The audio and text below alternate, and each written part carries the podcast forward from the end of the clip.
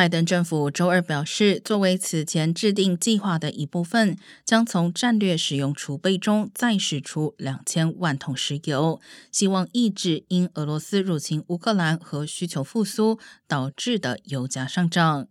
拜登政府在三月下旬时表示，将连续六个月每天从战略储备使用中释放破纪录的一百万桶石油。一位高级政府官员称，美国已经从储备中释出一点二五亿桶，其中近七千万桶已经交付给购买者。